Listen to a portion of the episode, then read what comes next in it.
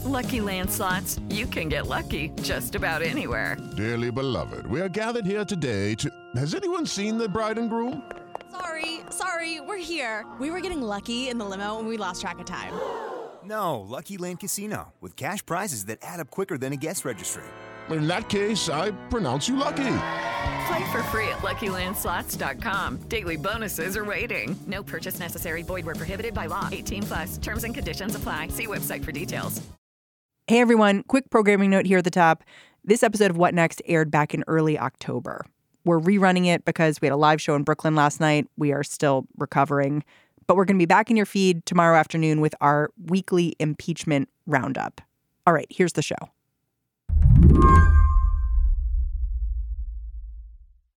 The chair of the Federal Elections Commission, the FEC, she's got this tweet pinned to the top of her Twitter timeline. It's the kind of statement you don't often read on government letterhead. It's stripped of formality and weasel words. It starts, Let me make something 100% clear to the American public. Then it continues, It is illegal for any person to solicit, accept, or receive anything of value from a foreign national in connection with a U.S. election.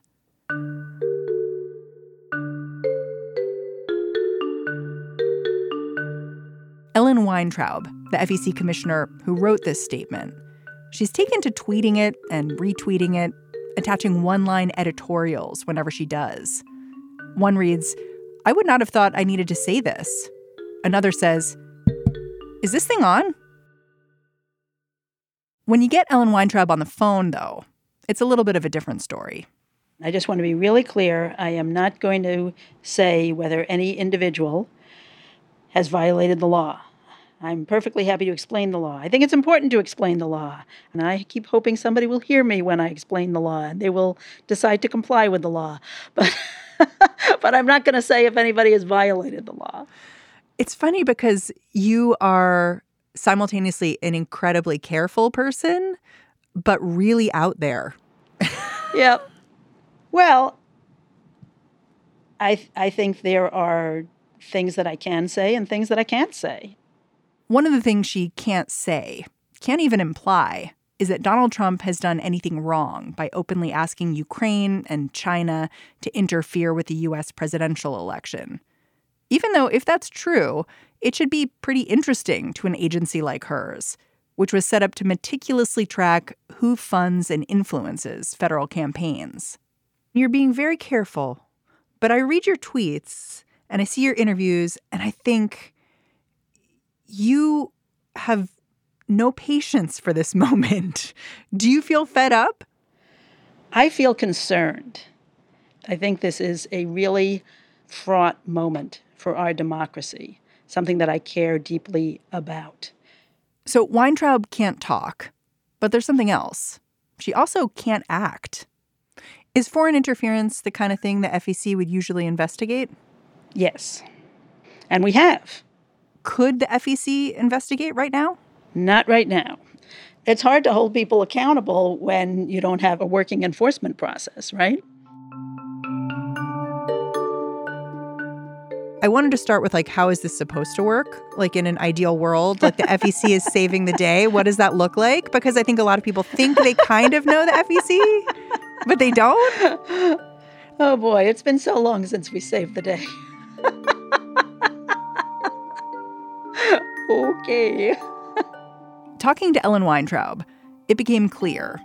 Like a lot of people, she's frustrated with this moment, with the individual actions of this administration that are driving the president closer and closer to a formal impeachment.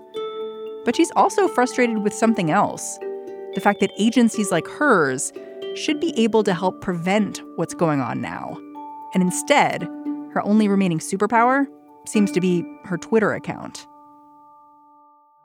Today on the show, Ellen Weintraub on life inside the FEC, why she feels stunted, and what that says about the way the rest of Washington is working. I'm Mary Harris. You're listening to What Next? Stick with us.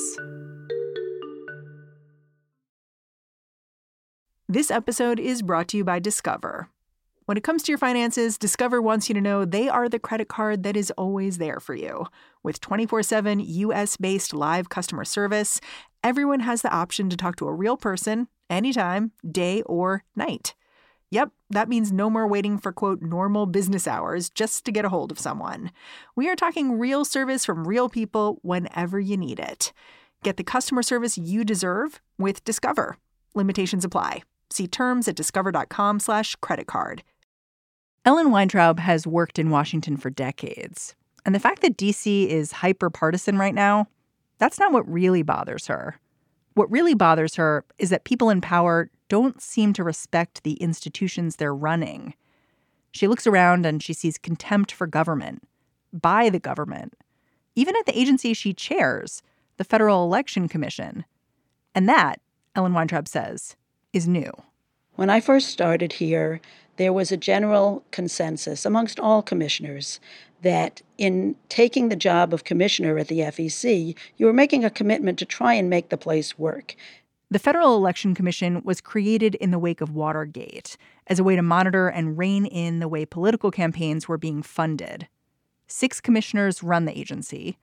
No political party can have more than three commissioners at a time. Some people deride this setup as a design for deadlock. I think that's wrong. I think it was a design for compromise. And we did compromise. For years, the agency actually kind of worked. I will acknowledge it was never the most aggressive enforcement agency in Washington, but for the most part, it worked. We could define the law, we could enforce the law, we could penalize violations of the law, and the agency kind of worked. When it worked, the FEC would churn along like this. Someone makes a complaint, the agency's lawyers take a look, consider the facts, consider the law, and make a recommendation. Then the six commissioners sit down and vote on what to do. They might dismiss the complaint or investigate further. If they think it's clear the law was broken, they would start negotiating a penalty. Any of the recommendations that come forward from the Counsel's office have to be voted on by the Commission and require four votes to pass. So even if we don't have a full complement of commissioners, let's say it's three to two because somebody resigned and they haven't replaced that person, we still need four votes in order to proceed with any action. It has to be bipartisan. Hmm. How many do you have now? We have three. Hmm. So that is not enough. So if the FEC doesn't work properly, and it sounds like it might not be working properly right now, what are the consequences? Well, I, th- I, I think that as somebody who believes in rule of law, when the rules are, are not enforced, it leads to disrespect. I think, I mean, I used to be in private practice, and I know that clients sometimes ask, so you tell me I'm not supposed to do this, what's going to happen to me if I do it anyway? Some people might feel like they can push the envelope and they're probably not going to get punished for it. That's a bad thing. You know, we want to have free and fair elections. We want to have transparent elections. And that requires somebody who's able to enforce the rules. So, talk to me a little bit about how we got here. What happened in 2008 to change how the FEC worked? What happened in 2008 was that for the first time, we had a massive turnover on the commission. An entire slate turned over at the same time. The all the Republican commissioners turned over, and there were uh, two new Democratic commissioners who came on board. And the three Republican commissioners who came on board at the same time plainly had an arrangement that they were always going to vote together. Whereas before, if one commissioner felt really strongly about an issue, they might say, you know what, on this particular point of law, I am not willing to compromise. So the other five of you have a good time, see what you can do. I'm out on this one. And and that was fine and it would be different you know i did that sometimes my other colleagues did it sometimes there were there are just times when you don't want to compromise i get that but what happened in 2008 was with three commissioners voting together all the time you could no longer have that situation where the person who's most adamant and intransigent on an issue takes themselves out of the deal and lets their colleagues move forward. Now, if I want to make a deal with the other side, I've actually got to negotiate with the person who is most intransigent on the other side because that person is not going to let their colleagues make a deal without him or her. Hmm. That makes compromise a whole lot harder. People have laughed off the FEC since it was created. And you can see why. What other kind of regulatory agency has to sing kumbaya quite like them? How vigilantly can you enforce the law when your actions are the product of compromise? But Ellen Weintraub says it was that massive turnover in 2008 that really kneecapped the agency. With all those new commissioners coming on board, there was there was no one on the Republican side of the table who had been here before, who had any fidelity to any of the decisions that were made before. And, you know, a lot of commissioners come on board for the first time and they think, well, everybody else did this wrong. I'm going to do it differently. My way is going to be better. But that meant throwing out a lot of precedent and throwing out a lot of ways that the commission had moved forward in a productive way. And one of the people who came on board was Don McGahn, who we all know, if you've been following the Mueller investigation, as someone who's been a lawyer in the Trump White House. But that's now. I'm wondering who he was then. Well, who he was then uh, was someone who had been a campaign finance lawyer for, I think, for the uh, Republican Congressional Campaign Committee and uh, for Tom DeLay and for a number of other high profile Republicans, and had very firm views on the law. He's pretty libertarian in, view, in, his views, doesn't really believe in the campaign finance laws. There's a wing of the Republican Party that believes that campaign finance laws in general violate people's First Amendment rights to express themselves on politics. Well, it sounds little bit like the fox guarding the henhouse. I mean, I read one story that he took an FEC rule book and ripped it up and threw it at you. Um, yes. And actually, he was quite proud of being the fox guarding the henhouse. Somebody did a mock up of, you know, one of those Time magazine fake covers that you can order uh, with a headline about him being the fox guarding the hen house, and I think he framed it and put it on his wall. He was um, uh, quite proud of his role of coming here and being the guy who was going to upend the operations of the agency. Mm. Can you just tick off for me a few of the things that changed in that time after 2008? Because my understanding is that there was a lot of turmoil around what the FEC should be doing and whether it should be communicating with the Department of Justice and whether investigators should be Googling information about the the things they were investigating. Can you lay that out a little bit? Yeah. Um, the Department of Justice is another enforcement agency, and they have they have jurisdiction over criminal enforcement of the campaign finance laws. We have jurisdiction over civil enforcement of the campaign finance laws. So there are times when one or the other of us will have relevant information, and in the new post 2008 era, the Republican commissioners did not want anyone talking to the Department of Justice. None of our lawyers, nobody, unless they had specific permission from commissioners.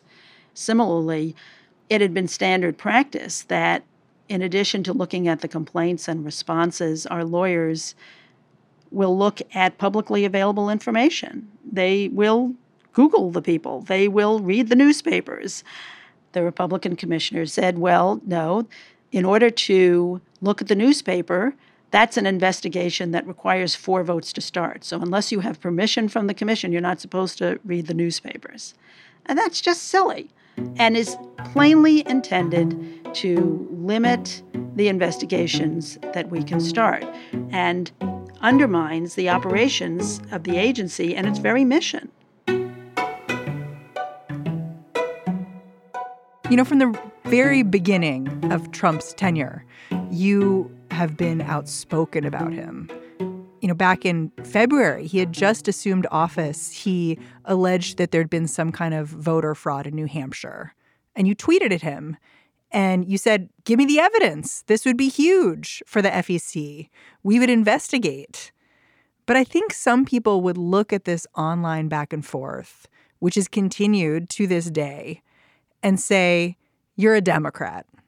You have been fighting against Republicans for a long time. I wonder how you would convince those people that you're something other than a partisan actor. Well, I am a Democrat. I don't deny that. I was appointed to a seat that is normally held by Democrats. So that is true. But what I care about is the process. I care about our democracy. I care about the integrity of our democracy. Later, Weintraub called us back to explain more on this that she works at a bipartisan agency. So, of course, yes, her party registration is relevant.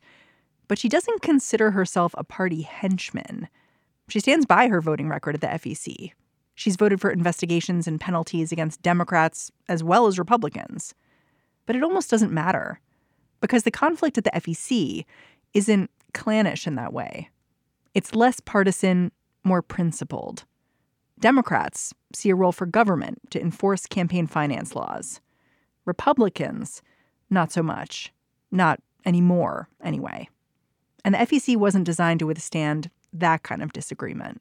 What changed in 2008 was that the three Republican commissioners had just a really strong ideological opposition to enforcing the law at all. So, on virtually every single split vote, regardless of who is the subject of the complaint Democrat, Republican, doesn't matter. The Democrats on the commission vote to go forward to investigate, to try to enforce the law, and the Republicans vote to block it. Hmm. And the penalties really plummeted, is my understanding, too. They did. They plummeted individually and they plummeted overall because we weren't doing as many investigations and we weren't concluding as many investigations. And, you know, that was part of the strategy was to purposely gum up the works. And and sometimes my colleagues would talk for quite a long time. Former Commissioner McGahn was he was famous for it. He could talk all day long. And it never really accomplished anything, but it just gummed up the works and slowed down the process. And then you finally get to a matter, even if it's something that you finally authorize an investigation on. Now you've wasted so much time, it's harder to find the evidence. People's memories have faded, the documents have gotten lost, and then you're bumping up against the statute of limitations. And then they say, oh, well, it's too close to the statute of limitations. We can't really do anything about that. Let's just call it a day. Well, so take me inside a meeting with Don McGahn. Like, oh, God. would, would you like pack a snack? I would need uh, a snack, but uh, no, no, I didn't. I drink a lot of coffee. I usually pack a thermos of coffee. How long but are we talking? Like, how long is this meeting? The meeting goes on all day. So, you know, we start in the morning and we keep going. We take a lunch break and then we come back and then it goes on for as long as people are willing to sit in the room. Hmm. And the in the old days, the meetings would be over by lunchtime because we would only deal with the most critical issues in the formal meetings. And there's a fail-safe mechanism at the end of the day. If we dismiss a case, the person who brought the case can bring suit in federal court if they don't think that the decision was justified. And sometimes the, the courts have been helpful to the agency. I often find myself oddly rooting for the agency to lose because I think that would better vindicate the law. Wow. That's that's a tough one. That's hard. It is hard. It is hard. And it's hard on the staff. They don't like listening to us argue. They want to get clear direction from their bosses. And they can't get that because we disagree all the time. Hmm. And at a time when the amount of money that people are spending is skyrocketing. So the amount of money that's being spent in our elections is going dramatically up. At the same time, the penalties are going down. Ellen Weintraub, thank you so much for joining me. Thank you. It's been a pleasure. Love the pod. Ellen Weintraub is chair of the Federal Election Commission, where she's held a Democratic seat since 2002. And that's the show. What Next is produced by Mary Wilson, Jason DeLeon, Danielle Hewitt, and Mara Silvers. On this episode, we also had help from Stephanie DeLeon Sick. I'm Mary Harris. Thanks for listening. We will talk to you tomorrow.